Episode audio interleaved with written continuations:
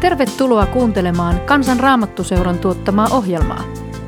Tue toimintaamme kansanraamattuseura.fi kautta lahjoita.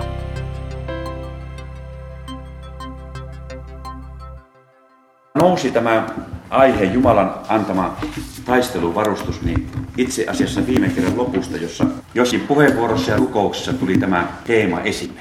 Ja itse asiassa oli aika ajankohtainen, kun ajatellaan, että meillä oli MOT-ohjelmassa esimerkiksi riivaajat kirkossa. Jokainen, joka seuraani tai sattu näkemään sen tai lukenut lehdistä tai muuten kuullut, niin sehän saa aikamoisen myrskyn. Eli tällä alueella, kun liikutaan, eli tällaisessa ikään kuin hengellisen sodankäynnin alueella, niin on hirveän iso riski, niin kuin tiedetään historiasta, että vähätellään asioita tai sitten mennään överiksi. Ja molemmat on semmoisia, että ne saattaa rikkoa ihmistä ja haavoittaa. Ja nyt kun mennään tähän aiheeseen, tämä Efesolaiskirjeen luvun 6 mukaan, niin sehän kertoo meille, mä luen tuon, tuon kohdan tuosta Efesolaiskirjeestä, niin sehän kertoo siitä, että on todellinen, Jumalan lapsella on todellinen taistelutilanne. Me ollaan tietyllä tavalla strategisia kohteita, että meiltä vietäisi usko Jeesukseen. Ja jostakin syystä jotkut joutuvat kokemaan, se voi liittyä ihmisen persoonaan ja tämmöiseen herkkyyteenkin, ihmisen omaan niin sielun maailma ja elämään, sen historiaa ja perimään. Ja sitten ehkä jollakin tavalla jotkut joutuu sitten kovempille tässä. Ehkä Jumala valmistaakin jollekin ja haluaa osoittaa oman voimallisuutensa siinä heikkoudessa, mitä ihminen joutuu ehkä tilanteessa kokemaan. Mutta se, mitä nyt meinaan sanoa, niin, niin on sitä, että me voitaisiin vahvistua siinä, että me ollaan voittajan puolella. Jeesuksen puolella, joka on jo voittanut. Ja Jumalan sana avaa Jumalan lapselle erittäin turvalliset näköalat tähän todelliseen kenttään, missä monenlaiset voimat liikkuu ja monenlaiset opetukset on läsnä. Mä luen tämän Efesolaiskirjeen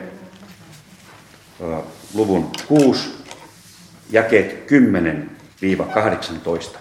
Ja nyt tällä kertaa mä teen semmoisen poikkeuksen, että mä käytän kirkkoraamattu 38. Eli meidän vanhempaa kirkkoraamattua. Molemmat ovat käytössä kirkossa, eli molempia voi käyttää.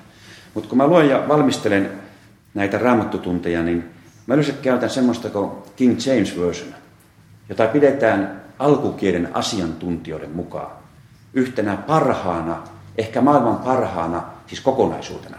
Yksikään ei ole, ei ole, ei ole täydellinen käännös, joka on tehty siitä alkukielen hebreasta ja kreikasta. Mutta kuningas Jaakon käännöstä pidetään yhtenä maailman parhaana raamatun käännöksenä. Ja tämmöiset, jotka hallitsevat ne alkukielet ja hallitsevat englannin, niin ne ovat niin kuin antaneet vinkkejä ja ohjanneet, että itse kun pystyn englantia lukemaan ja ymmärtämään, niin, niin sieltä voi saada niin kuin turvallista näkökulmaa silloin, kun vaikka 92 ja 38 käännös meillä on jotenkin jännitteellinen. Ja tässä tapauksessa, kun mä valmistelin ja luin kaikista näistä ja myös muista käännöksistä, niin netistä löytyy muuten kaikki uskonkirjat.net, niin kaikki mahdolliset, jos kieliä osaa, niin käännökset. No, siellä on valtava hyvät ilmaiset raamattuohjelmat.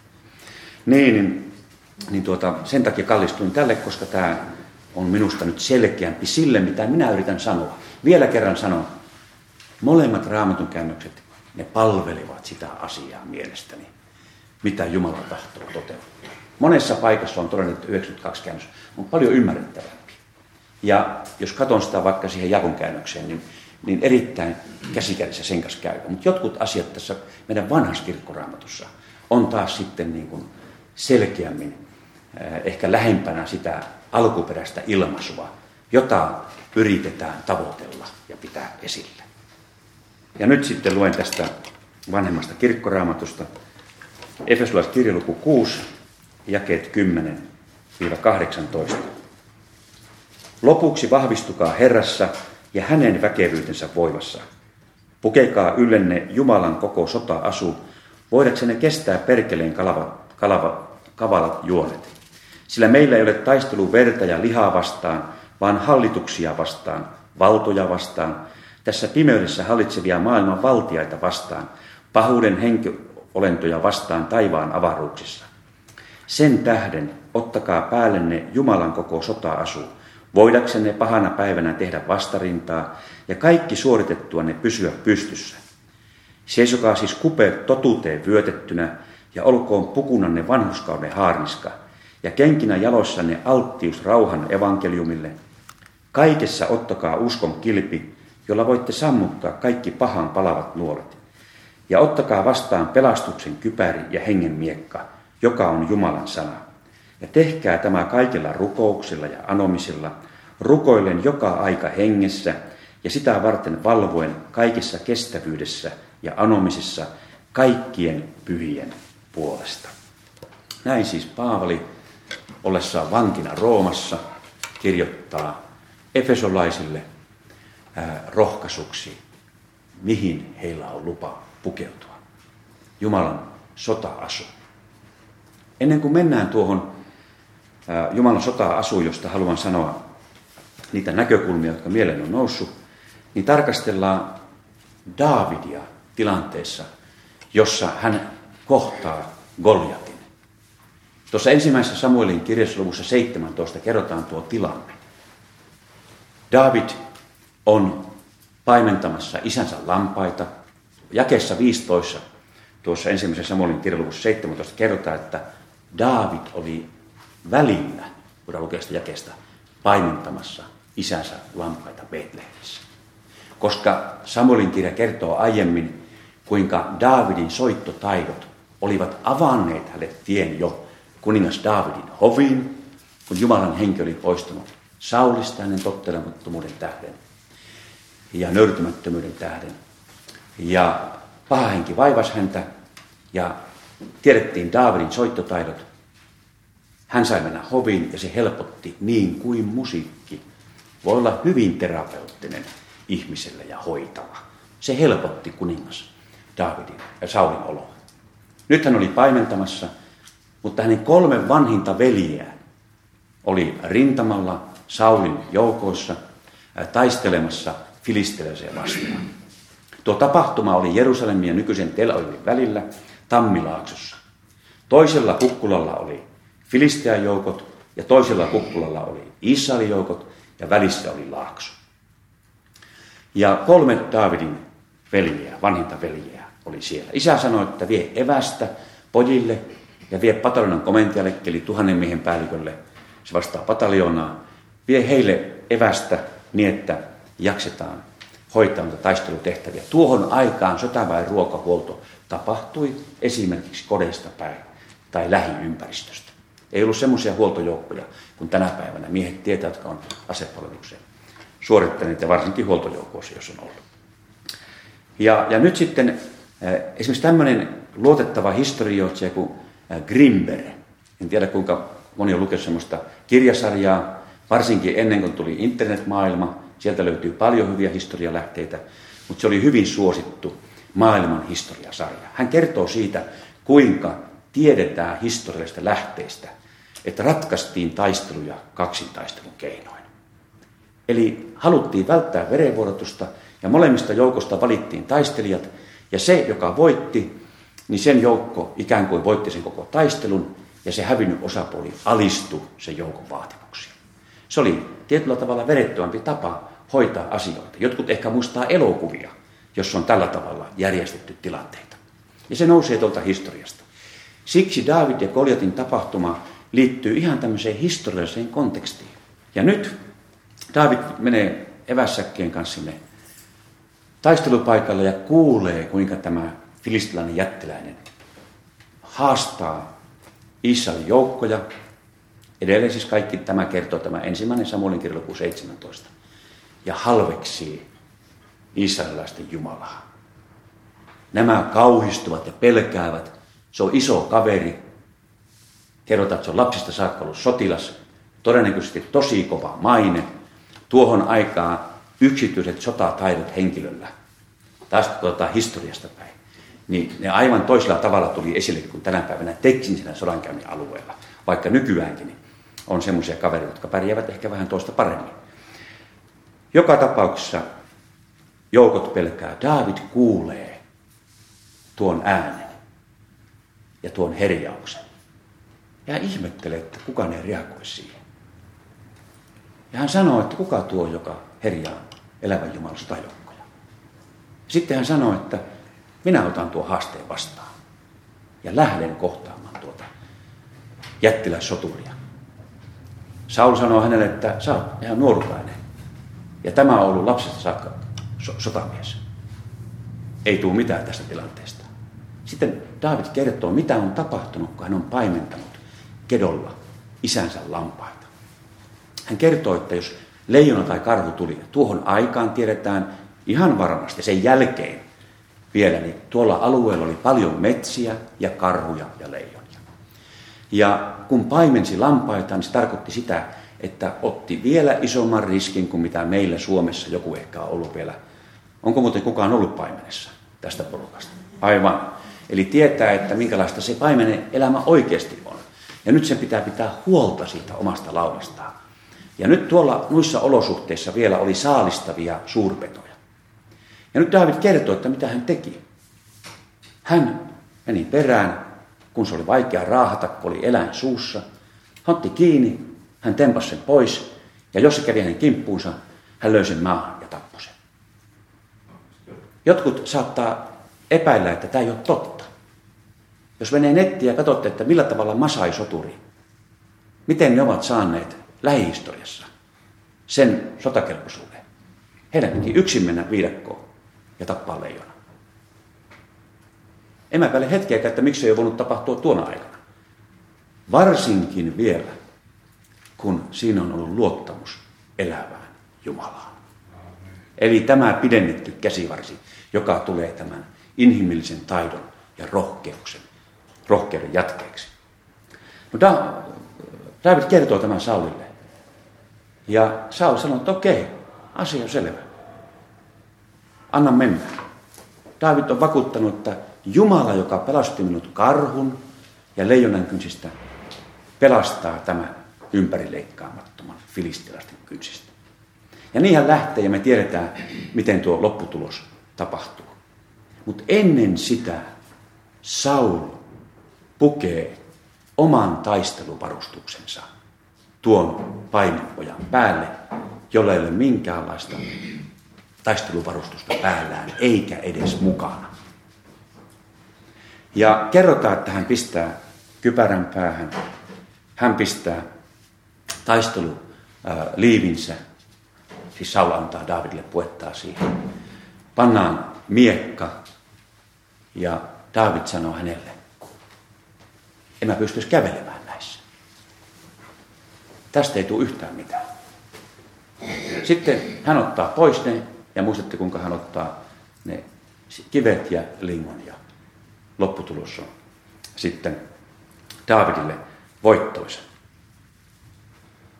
Saul halusi varustaa Daavidin inhimillisellä taisteluvarustuksella. Se oli tässä tapauksessa, kun kysyttiin luottamuksesta, niin kuin tuosta tekstiyhteydestä tuossa luvussa tulee esille, luottamuksesta Jumalaan. Niin kuin David sanoo, minä tulen sinua vastaan Israelin Jumalan Herran Sepaotin nimessä. Herra Sepa tarkoittaa sotajoukkojen Jumalaa. Ja näin David luotti siihen, että Jumala joka on ilmestynyt hänelle elämässään, rohkassut ja vahvistanut häntä vaikeissakin tilanteissa, on voimallinen auttamaan häntä tästä tässä mahdottomassa tilanteessa inhimillisesti katsottuna. Ja hän ei suostunut pukeutumaan tuohon varustukseen, vaan lähti uskossa, luottamuksessa. Ja Jumala puki hänet sillä varustuksella ja taidolla, jolla mahdottomasta tilanteesta, inhimillistä näkökulmasta tuli mahdollinen. Ja kun mä ajattelen, ja varsinkin nuorempana uskovana, niin mäkin mietin monta kertaa, kun luin tätä, en ehkä liiottelu sanoa monta kertaa, mutta joskus kun luin tätä Efesolaskin luku kuuta, että mitä se on? Mitä mun pitää niin tehdä, että mä voin pistää vanuskaden harniskaa päälle ja kypärän päähän ja muuta. Ja se ehkä tuli lähelle se konkreettisuus siinä mielessä, että, että itse oli sotilas ja tiesi, että kuinka tärkeää on taisteluvarustus. Se on sellainen varustus, että jolla on parempi varustus, niin se jo auttaa, sitä koulutus on iso juttu tietenkin, suurempi vielä ehkä, mutta se auttaa selviytymään niissä taistelukentän olosuhteissa. Niin sitä ehkä ajattelee, että mitä tämä on, miten pitää tehdä ja pukeutua. Ennen kuin Kalevi Lehtiseltä sain semmoisen näkökulman, että tarkastele asiaa Jeesuksen näkökulmasta, mitä hän on. Ja se avasi sitten todella paljon tätä taisteluvarustuksen lahjaluonnetta. Ja nyt siitä näkökulmasta ää, muutamia sanoja. Ensimmäinen tässä taisteluvarustuksessa oli ää, kehotus seisokaa. Uudessa käännöksessä muistaakseni seiskaa lujina. Mutta seisokaa on tässä alkutekstissä se oikea sana. Siinä ei ole sitä lujaa sanaa, ainakaan textus receptus, joka novumista löytyy, vaan siinä on kehutus seisokaa. Ikään kuin se vähemmän vaatii. Se kehottaa vaan seisomaan. Ja mä ajattelen näin, että mahdottomissa tilanteissa oleminen vaatii meiltä aina luottamusta Jumalaan. On se minkä näköinen hyvänsä se tilanne. Mutta joka tuntuu, että meidän voimavarat on nollitettu. Mä en ymmärrä, mä en osaa tai mä en jaksa. Silloin me saadaan luottaa niin kuin Daavid, että Jumala, joka on voimallinen, hän auttaa meitä ja me saadaan seistä pystyssä. Mä kävin hebrealaiskirjalukua 12 läpi, joka kertoo kärsimyksestä toissa päivänä Lapualla. Ja tuo on joillekin tuttu luku ehkä. Aika harvat jaksaa viihtyä sen, sen, sen äärellä, ellei itse joudu kohtaamaan juuri kärsimystilanteita elämässä, enemmän tai vähemmän. Ja siinä kerrotaan jopa näin, että jokaista, jota Jumala rakastaa, hän kurittaa. Sitten hän kertoo, että tämä on teille hyväksi, että te pääsisitte osalliseksi hänen pyhyydestään. Näistä aiheista, jos pitää raamattutuntia, niin yleensä on niin vähemmän kuulijoita. Mutta se, että se on raamatullinen tosi asia, että Jumala sallii meidän elämään myös kärsimystä, ja kuritus on ihan eri asia kuin rangaistus. Hän vertaa sitä siihen, miten maalliset isät, tuo kirjoittaja luvussa 12, saattavat kurittaa lapsiansa, ohjata heitä, opastaa heitä, kun ovat tehneet väärin tai tekemässä väärin, että he oppisivat oikeita asioita ja säästyisivät ehyempänä tässä elämässä.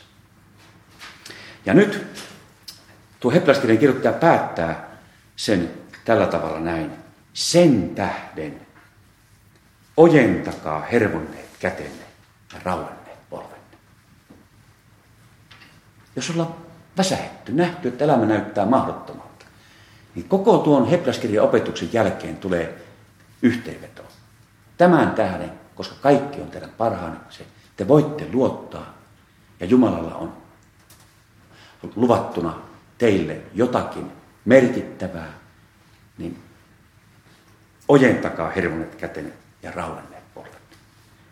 Aivan niin kuin sanoo tässä evankeliussa 6, seiskaa. Teillä on taistelu, oli kerrottu, mahdottomalta tuntuvia voimia vastaan. Ja sitten kun ruvetaan pukeutumaan tuohon asun, seiskaa, luottakaa Jumalaa, niin kuin Daavid luotti, yli oman järjen, ymmärryksen ja tunteiden ja saatte nähdä sen lupauksen todeksi. Tavalla tai toisella Jumala rientää avuksi. Ensimmäinen seisokaa liittyen Jumalan taistelun varustuksen pukeutumiseen. Ulkopuolelta, elävältä Jumalalta tulee apu, että voitte pysyä pystyssä pahana päivänä, niin kuin luettiin. Toinen oli totuus, totuuden vyö. Jos ajatellaan Jeesuksen persoonaa, niin hänessä henkilöityy totuus. Johanneksen evankeliumissa luvussa 4, jakessa 6, Jeesus vastaa Filippuksen kysymykseen. Minä olen tie, totuus ja elämä. Eli absoluuttinen totuus, sekin on Jumalassa itse asiassa Jeesuksessa. Ja kun me pukeudumme totuuteen, täydelliseen, absoluuttiseen totuuteen, me pukeudumme Jeesukseen. Ja Jumala pukee meidät häneen.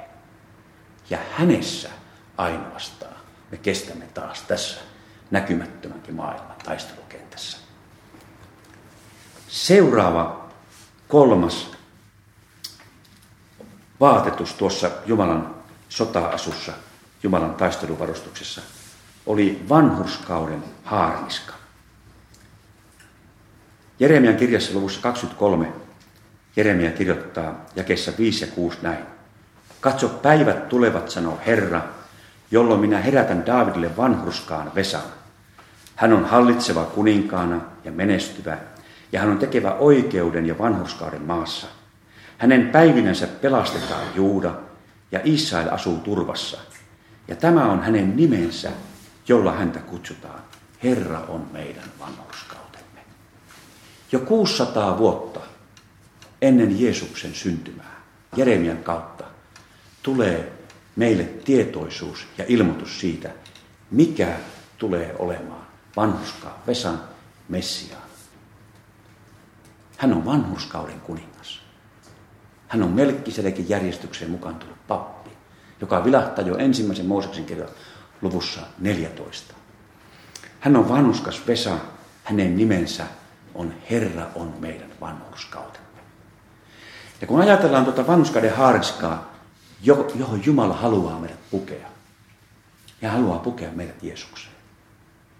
Tuohon ainoaan pyhtä, ää, puhtaaseen ja pyhään vanhuskauteen.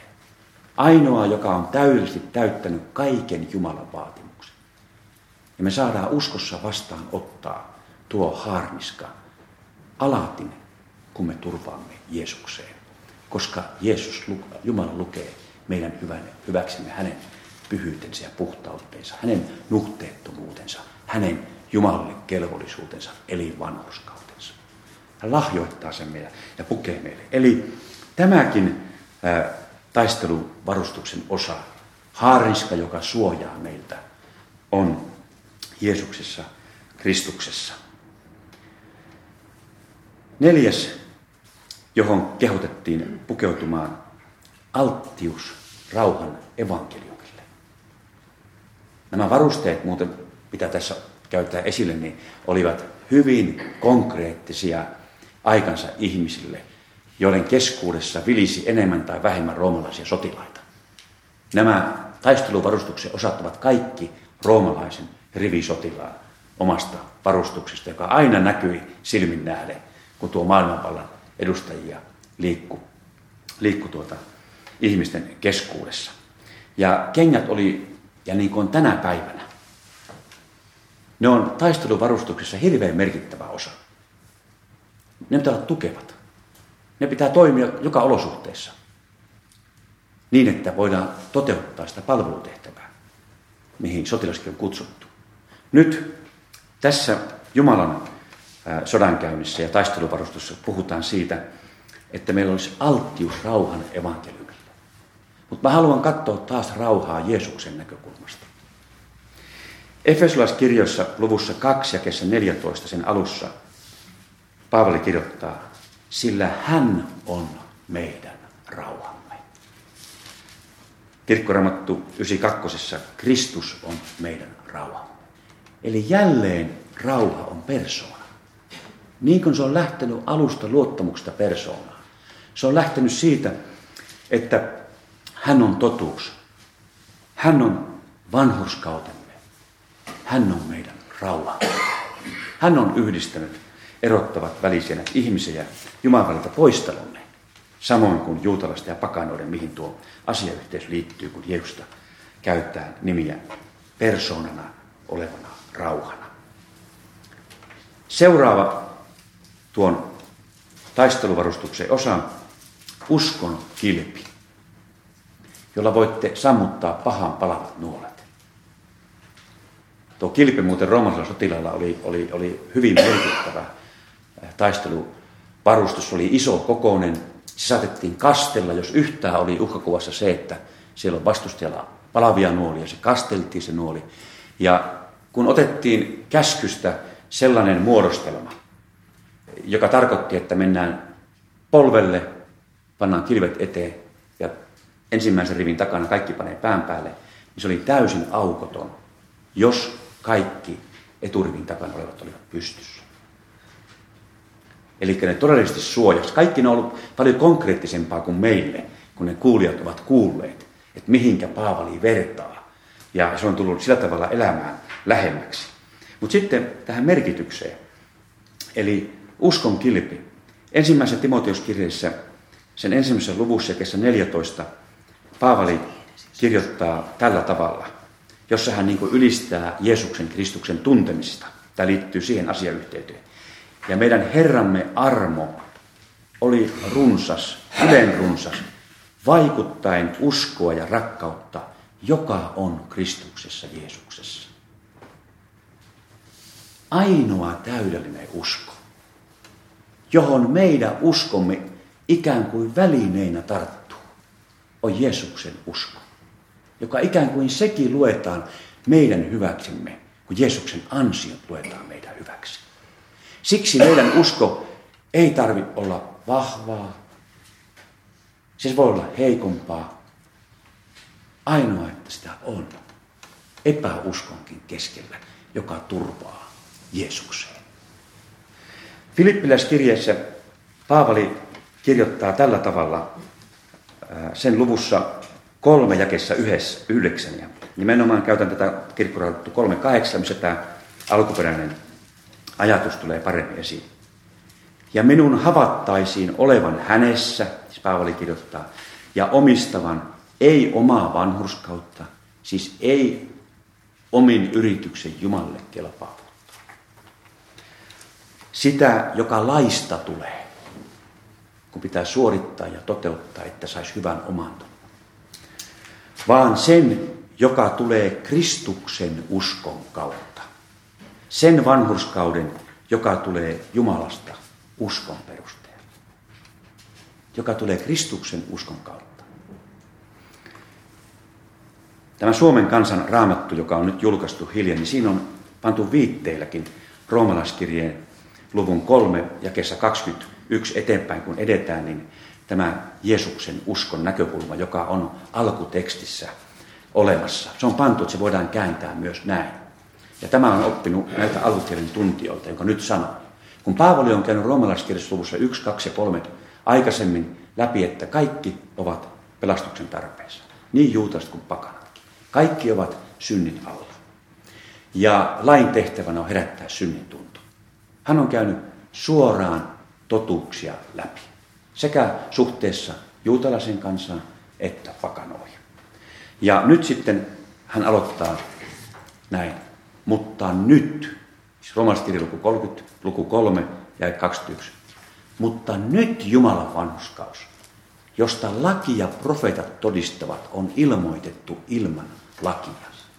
Se Jumalan vanhuskaus, joka Jeesuksen Kristuksen uskon kautta tulee kaikkiin ja kaikille, jotka uskovat. Sillä ei ole yhtään erotusta. Kaikki ovat syntiä tehneet Jumalan kirkkautta vailla ja saavat lahjaksi vanhurskauden uskon kautta hänen verensä. Jeesuksen Kristuksen uskon kautta, niin kuin viitteessä tässä viimeisimmässä somassa käännöksessä esitetään, omistetaan se heikollakin uskolla, se täydellisyys, jonka Jeesus täydellisenä meidän puolesta ja meitä varten on ansainnut, kun hänen turvataan. Näin uskokin on Jeesukselta. Se on itse asiassa hän. Aivan niin kuin oli se ensimmäinen näkökulma, totuus, tie, hän on tietotus elävä. Hän on meidän vanhuskautemme. Hän on meidän rauhamme. Tuossa muuten, joo, kävin läpi sen. Ja sitten se uskokin, joka meidät pelastaa, on hänessä. Ja tuon uskon rinnalla tuossa varustuksessa on kilpi. Jo psalmissa 199 ja kesä 114, psalmissa 199 ja 114, isoja lukuja. Siellä psalminkirjoittaja sanoo, sinä olet minun suojani ja kilpeni, sinun sanasi minä panen. Jos luette psalmeja erityisesti, ja ehkä aivan erityisesti Daavidin psalmeja, niin Daavidille Jumala on nimenomaan ahdistuksen aikana ja vaikeissa taistelutilanteissa. Esimerkiksi kun Saul vainoaa häntä kolmen tuhannen valisotilan kanssa. Hän joutuu syyttömänä pakenemaan autiomaassa 20 vuotta pitkä pakomatka, luvattu kuninkuus, mitä ei näe. Hän purkaa rehellisesti tuntojaan noissa psalmeissa, mitä hän, mihin hän luottaa. Hän ei pyyhi niissä pois sitä tuskaa ja epäoikeudenmukaisen tunnetta, mitä hän kokee. Ei mitään väärää ole tehnyt Saulle, pelkkää hyvää. Hän joutuu pakenemaan koko ajan. Mutta hän etenee niissä psalmeissa monta kertaa sieltä, että hän luottaa Jumalaan. Ja sen luottamuksen kautta hän kääntyy monessa psalmissa juuri se, että hän rupeaa ylistämään Jumalaa. Hän tietää, että Jumala on voimallinen häntä auttamaan, vaikka hänestä tuntuu konkreettisesti pahalta. Ja millä nimillä hän kutsuu Jumalaa? Vuorilinna, jonka turviin saan paeta. Joka on käynyt Masarana ymmärtää, mikä on vuorilinna. Vuorten huipulla Tursulla paikka, jota on helppo puolustaa, jonne vihollinen ei pääse. Sinä olet kallioni, erittäin tyypillisiä sanoja psalmeissa Daavidin suulta. Ja sinä olet kilpeni. Sinä suojaat minua edestä ja takaa. Tuo usko, joka on Jeesuksessa, joka lahjoittaa meille, se mahdollistaa sen, että hän itsessään on alati meillä kilpenä niin, että me noista pahan palavista nuolista selviydymme. On ne sitten konkreettisesti minkälaisia hyvänsä asioita. Saattavat tuntea pelottaviltakin. Ei välttämättä edes tunnista niitä, koska Herra koko ajan lastansa suojaa kilpenä. Viimeinen eli seitsemäs tässä varustuksessa on hengen miekka, joka avautuukin, joka on Jumalan sana. Hengen miekka, joka on Jumalan sana. Taas kaikki tämä on yhtä kuin Jeesus. Me muistetaan jo ensimmäistä Johanne, korjaan, Johanneksen evankeliumin luvusta yksi. Alussa oli sana, ja sana oli Jumalan luona, ja sana oli Jumala. Kaikki on saanut syntynsä hänen kauttaan, eikä mikään, mikä syntynyt on, ole syntynyt ilman häntä. Sitten hän kertoo, että hän tuli omiset tykö ja omat eivät ottaneet vastaan, mutta kaikille, jotka ottivat hänet vastaan, hän antoi oikeuden tulla Jumalan lapsiksi niille, jotka uskoivat hänen nimeensä. Ja näin, näin tämä Jumalan sana, joka on se ikään kuin ensimmäinen hyökkäysase. Kaikki muut on ollut koko ajan puolustusaseita, jotka suojaavat ja varelevat meitä. Niin sekin ase, jota on tarkoitus käyttää hyökkäykseen, niin sekin on Jeesus.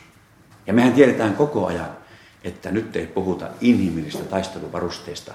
Ne, mitkä David heitti pois, kun Saul hänet, pukea niihin.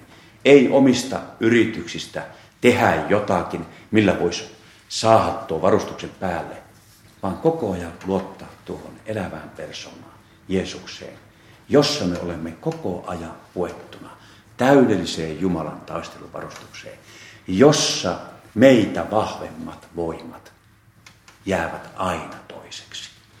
Siksi Jumalan lapsen turvallisuus, kun puhutaan henkivalloista, riivaajista ja niin edespäin, on äärimmäisen suuri. Silloin kun turvaat Jeesukseen, olet täydellisesti pukeutunut Jumalan taisteluvarustukseen.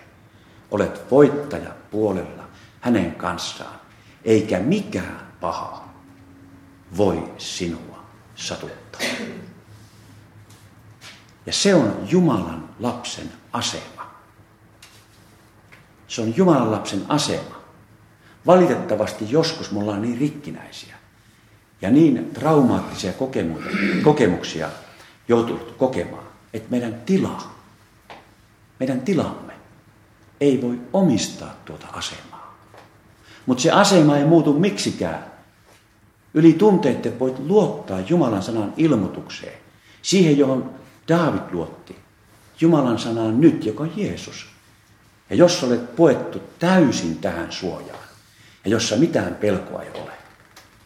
Ja tämä hengen miekka, mä aina ajattelen, kun pyhän hengen tehtävänä. Te muistatte Johannes 16, muistaakseni jäi 14. Siellä Jeesus kertoo, hän on minut kirkastava. Pyhän hengen tärkein tehtävä on aina kirkastaa Jeesusta. Aina kirkastaa sitä, mitä sinä ja minä omistamme hänessä. Yhä syvenempään luottamukseen, niin että mikään ulkopuolelta tuleva tai sisäpuolelta tuleva vaikeus ei saisi horjuttaa sitä ää, ää, tietoisuutta, että kaikki on hyvin, vaikka tuntisimmekin toisin. Ja me saamme pyytää, että Jumalan henki kirkastaa Jeesusta niin suureksi, että meidän tilamme rupeaa muuttumaan sen aseman mukaiseksi, mikä meillä koko ajan on. Jumalan rakas lapsi, turvallisesti isän käsissä, Jeesuksen suojaamana, ilman pelkoa. No monta kertaa aika tämmöisiä kliseitä, mutta kun sanotaan, että täydellinen rakkaus karkottaa pelon. Jeesuksen tunteminen, oman itsensä tunteminen, sen totuudenkin, että on kadotettu syntinen, aina vajaa, lankeava. Ja juuri sen tähden Jeesus. Sen Jumalan armon ja rakkauden tunteminen, mitä Risti julistaa, se aina kirkastaa Isä Jumalan rakkautta meitä kohtaan. Ja jos me päästään oikein Isä Jumalan syliin, niin kuin poikakin on lähtenyt Isää Helmasta ensimmäisessä Johanneksen Johanneksen ensi, evankeliumissa ensimmäisessä luvussa. Poika on lähtenyt isän helmasta. Itse asiassa the bosom of the father, se voitaisiin kääntää ja yhtä niin, että isän sylistä. Hän on lähtenyt. Se on se paikka, missä Jumalan lapsi saa olla aikuinen mieskin. Eikä tarvitse yhtään olla nolo, vaikka voi omistaa tuon paikalla päinvasta. Vahvempi vaikka kokisikin, että inhimillisesti pitää nöyrtyä ja heikentyä. Tämä tästä Jumalan näkökulmasta, Jumalan sanan näkökulmasta tähän, tähän Jumalan taisteluvarustukseen, joka siis on yhtä kuin Jeesus Kristus meidän puolestamme. Häneen puettuina olemme täysin omistaneet tuon lahjan, mihin Jumala tahtoo meidät pukea, eikä mikään voima voi meitä rikkoa ja järkyttää. Ei edes ajallinen kuolema, vaan, vaan Jumalan lapsella jatkuu, jatkuu sitten yhä kirkkaampana yhteytenä Jeesuksen seurassa eri olotilassa, kun odotetaan ja toivomme toteutumista, eli Jeesuksen paluuta ja muuttumista hänen kaltaisekseen. Tämä Efesolaiskirja luku 6 korostaakin itse asiassa tämän lahjaluonnetta hyvin selkeästi. Luen vielä uudestaan nuo muutamat kohdat. Lopuksi, eli jää kymmenen tässä Efesoskirjan 6. Lopuksi vahvistukaa Herrassa ja hänen väkevyytensä voimassa. Hänen väkevyytensä. Häneltä tulevassa väkevyydessä. Jeesuksessa. Yllenne, pukekaa yllenne Jumalan koko sota-asua. Ei oma vaan Jumalalta tullut. Joo, hän meidät puettaa. Ja edelleen, jäi 13. Sen tähden ottakaa päällenne Jumalan koko sota-asua. Voidaksenne pahana päivänä tehdä vastarintaa ja kaikki suoritettuna pysyä pystyssä. Mä uskon, että samalla kun Jumala näkee, näyttää tai haluaa näyttää tämän lahjaluonteen meille ja turvallisuuden, joka sisältyy tämän tähän sota-asun näkökulmaan, niin samalla hän kutsuu meitä armonsa kautta totuuteen, että meidän elämässä vois asiat olla totuudellisia. Että mä en valehtelisi, vaan että mä haluaisin olla totuudellinen. Jumala kutsuu aivan samalla tavalla meitä, meitä käytännössä kilvottelemaan siis niin, että, että me voitaisiin omistaa yhä enemmän sitä Jumalan armoa, joka tulee siinä Jumalalle kelvollisuudessa, mitä Jeesus on meille ansainnut tuossa vanhuskaudessa. Jumala varmasti kutsuu meitä myös palvelemaan, olemaan alttiita rauha evankeliumin palvelutyössä, omalla paikalla, omilla lahjoilla. Joten löytämissä on lupa vahvistua, kiittää, että ne on olemassa, tai kysellä, mitä se voisi tänä päivänä olla. Aivan samalla tavalla hän kutsuu meitä luottamaan, uskomaan, jonka synonyymi on luottamus. Käyn nyt läpi toisesta näkökulmasta näitä, näitä taisteluvarustuksia, osia, jotka suojelee ja varjelee meitä. Ja aivan samalla tavalla hän haluaa, että me ollaan äh, hänen joukoissaan, että me ollaan näkyviä hänen joukossaan. Jotkut enemmän, jotkut vähemmän. Ja tuo kypärä merkitys, varsinkin ennen vanhaan se korostui. Kypärä ää, oli tie, merkki siitä, kenenkä joukkoonsa kuultu. Kilven alta näkyy kypärä. Ja kypärä kertoi yhtenäinen kypärä, se oli velvoitettu sotilaiden pitämään, että tunnistettiin, että tuon oma, omasta joukosta. Jos vielä katsotte toisen maailmansodan, missä Suomikin joutui kärsimyksen vuosina olemaan, niin kypärät oli erilaisia. Suomalaisilla, englantilaisilla, amerikkalaisilla, saksalaisilla. Sitä tunnistettiin niissä olosuhteissa. Se oli yksi niistä tekijöistä. Ja myös taisteluvarustus. Mistä tunnistettiin omat ja viholliset. Ja mä uskon, että Jumalakin tahtoo, että se jollakin tavalla niin näkyy meissä, että me ollaan hänen joukoissaan. Että me halutaan olla kertomassa Jeesuksesta. Vielä kerran sanon, omilla paikoilla, omilla lahjoilla. Joku ei puhu mitään, joku rukoilee, joku uhraa, joku julistaa, joku opettaa, joku profetoi. Niin moninaista kuin tämä saisi olla tämä meidän seurakunnan elämä, jossa Jumala jokaisen jäsenen kautta haluaa rakentaa sitä omaa joukkoa, niin että evankeliumin sanoma voisi edetä lähellä ja kaukana mahdollisimman monille. Eikä kenenkään tarvitsisi pelätä, että onko riivaajat häntä särsuttamassa tai muuta. Ei kenenkään Jumalan lapsen, jossa Herra itse asuu pyhän henkensä kautta. Vaan saa kiittää ja ylistää elävää Jumalaa, joka on voittanut hänet omakseen ja jonka kanssa hän saa kohdata turvallisesti elämää, opetella löytämään niitä positiivisia tunteita, jotka voi olla hukassa. Tuon Jumalan hyväksymisen rakkauden kautta ja turvallisuuden kautta, joka tulee siitä, että, että hän on voittajan puolella, joka on hänet vapauttanut kaikesta pahasta. Roomalaiskirjeen luvussa 13 päätän tähän roomalaiskirjeen kohtaan tämän raamattutunnin. Täällä kirjoitetaan tällä tavalla jakeesta 11 eteenpäin.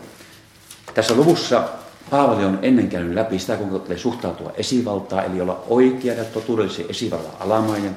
Sitten hän on kehittänyt keskinäiseen rakkauteen, johon meitä kutsutaan, kärsimäänkin toisiamme rakkaudessa, rakastamaan itseä ja lähimmäistä, itseä unohtamatta. Ja, ja sitten hän jatkaa tällä tavalla. Ja tehkää tämä, koska tunnette tämän ajan että jo hetki on teidän unesta nousta, sillä pelastus on nyt meitä lähempänä kuin silloin, kun uskoon tulimme. On tästä varmasti muuten maininnut aikaisemmin, että oli hyvin pysäyttävä, kun toivon näkökulmia kato. Paavali kirjoittaa tämän vuonna 57 Rooman seurakunnalle. Ja hän sanoo, että pelastus on meitä lähempänä kuin silloin, kun uskoon tulimme. Se oli yksi kerta, kun että mistä pelastuksesta se puhuu. No uskoon tulleita. Nyt se puhuu, että pelastus on lähempänä kuin mitä tultiin uskoon. Ennen kuin oivalsi ja sain omistaa sen asiayhteyden, että hän puhuu siitä, että kun Jeesus palaa, niin Jumala vie pelastushistorian päätökseen. Me muutumme hänen kaltaisekseen. Hän pyyhkii kaikki kyynelet meidän silmistä. Kaikki sairaudet, kaikki vajavuus, kaikki epäusko, kaikki epäilys poistuu. Ja Jumalan lapsen päämäärä ja se kristillisen toivo ydin toteutuu meidän elämässä. Meidät on pelastettu jostakin johonkin. Ja kun me tajutaan se, niin me ymmärretään ja ylistys oikein taho lakatakaan sen jälkeen. Täällä ajassa, jos nähdään siitä palaa, niin kädetkin voi pystyy, puhumattakaan sitten, kun me saadaan tämän inhimillisten rajoitusten poisottamisen jälkeen nähdä se, mitä Jeesus, mitä Isä on tehnyt meidän hyväksemme. Mitä se on maksanut, kuka se on tehnyt ja mistä se on vapauttanut ikuisesta erosta Jumalasta, kadotuksesta. Jumalan taivaaseen ja uuteen luomakuntaan, uuteen maahan, uuteen taivaaseen, jossa Jumala asuu itse kansansa keskellä. Meillä on valtavat näköalat. Aivan valtava tulevaisuus. Ja kaikki perustuu siihen, että mä jaksan luottaa, tai mä saan luottaa, ottaa se askeleen ja luottaa, että Jumala kantaa. Silloin kun elämässä näyttää vaikealta. Ja, ja nyt kun saat kokea iloa, niin vähän enemmän kiittää siitä, että niin ihanaa kuin tämä luotu elämä on ja kuinka ihania asioita tässä ajassa on Jumalan luomakunnassa, josta voidaan iloita. Monilla on tulossa juhlat nyt viikonvaihteessa. Kuinka mahtavia juttuja. Kuinka ne on upeita asioita. Luonto. Jumala loi maailman. Ensimmäinen Mooseksen kirja, viimeinen luku. Hän katsoi kaikkia, mitä ensimmäinen Mooseksen kirja, ensimmäisen luvun viimeinen ja hän katsoi kaikkea, mitä oli tehnyt, ja katsossa oli sangen hyvää. Kaikki, mitä hän oli tehnyt, se oli sangen hyvää. Kuinka ihania asioita meillä on ympärillä, jotka lupa hoksata, niistä iloita ja nauttia. Ja tietää, että kaikki ole tässä, vaan odottaa jotakin vielä paljon, paljon suurempaa, josta välähdykseltä voidaan kokea, jota raamattu avaa meille, rauttaa meille, jolloin se haluaa rohkaista. Sitten, kun ennemmin tai myöhemmin on niitä hetkiä, jolloin kysellään ja tuntuu pahemmalta. Mutta silloinkin Jumalan pyhän hengen tehtävänä on tehdä todelliseksi sitä asiaa, että Jumalan lapsen elämässä voi vaikuttaa yhtä aikaa se. Maahan lyötyjä, mutta emme kukistettuja. Murheellisia, mutta emme iloisia. Köyhiä, mutta omistamme kaiken. Siis jännitteitä, joita ei saa laukasta, mutta jotka voi elää todeksi. Ja silloin Jumalan sana muuttuu lihaksi. Ja, ja se rohkaisee monta kertaa. Yö on pitkälle kulunut ja päivä on lähellä. Pankaamme sen tähden pois pimeyden teot ja pukeutukaamme valkeuden varuksi. Vaeltakaamme säädöllisesti niin, niin kuin päivällä, ei mässäyksissä ja juomingeissa, ei haureudessa ja irstaudessa, ei riidessä ja kateudessa, vaan pukekaa päällenne Herra Jeesus Kristus. Älkääkä niin pitäkö lihastanne huolta, että himot heräävät. Kuinka lähellä meitä on monet monet vaihtoehdot. Mutta kuinka Jumala tahtoo antaa meille omasta pöydästään enemmän iloa ja turvallisuutta Jeesuksessa. Tähän hyvien asioidenkin keskellä olevaan maailmaan, missä kuitenkin paha on totta ja se näkyy kärsimyksenä, mutta missä me saadaan turvautua puettuina Jeesukseen tuohon Jumalan sota-asuun. Levollisin mielin levosta käsin. Viimeinen jae tuossa lukemassani Efraskirjaluvun 6 pätkässä, eli jake 18, kehotti, tehkää tämä aina rukouksessa. Rukoillaan nytkin yhdessä, saataisiin oppia ymmärtämään Jumalan pyhän hengen kirkastavan työn kautta sitä Jeesusta, joka suojaa meidät joka puolelta kaikkea pahaa vastaan, joka on pelastanut meidät ja joka tahtoo armahtaa meitä ja kasvattaa armonsa tuntemisen kautta ja näyttää niitä näköaloja, mihin tähän Herraan puettuna tässä varustuksessa ollaan menossa. Me ylistämme sinua elävä Jumala, Isä, Poika ja Pyhä Henki, että ilmoittanut meille ja antanut sanasi. Me kiitämme Isä sinua siitä, että sä oot lahjoittanut meille poikasi, luopunut rakkaimmastasi meidän puolesta meitä varten. Kiitä, josta suostuit tähän Isän Jumalan suunnitelmaan. Alennuit alas asti kärsimykseen ja kuolemaan. Niin, että me saamme anteeksi, koska olet kuollut meidän sijaisena ristillä kärsien meille kuuluvan tuomion. Herra, me ylistämme sitä, että me olemme vapaita tuosta tuomiosta, tuon armon ja anteeksi antamuksen kautta, jonka sinä olet meille hankkinut. Antamalla elämäsi, vuodattamalla veresi meidän puolesta. Ostanut meidät vapaaksi synnin, kuoleman ja perkeleen vallasta. Että saamme Jumalan isän rakkana lapsina huutaa, Abba isä, auta meitä. Tule pyhä henkiä, täytä meitä. Täytä meitä Jeesuksen tuntemisella. Anna meidän kasvaa tuossa levossa ja rauhassa ja turvallisuudessa. Mitä Jeesuksen asuminen meissä, Herra sinun itsensä asuminen meissä tarkoittaa. Voi tulee yhä suuremmaksi Jeesus. Tulee niin, että me ymmärrämme ja me saamme kokea myös ihoalla sinun läsnäoloasi, sinun hoitavaa rakkauttasi, sinun valtasuuruuttasi ja sitä, että sinä autat heikkoa, sinun turvaavaa syntistä, syntisä tunnustavaa ihmistä. Kiitos anteeksi, kiitos armosta. Kiitos, että me nytkin omistaa sen, olla vapaita kaikesta syyllisyydestä. Sinulle annamme kunnian ja ylistyksen elävä Jumala, Isä, Poika ja Pyhä Henki. Aamen.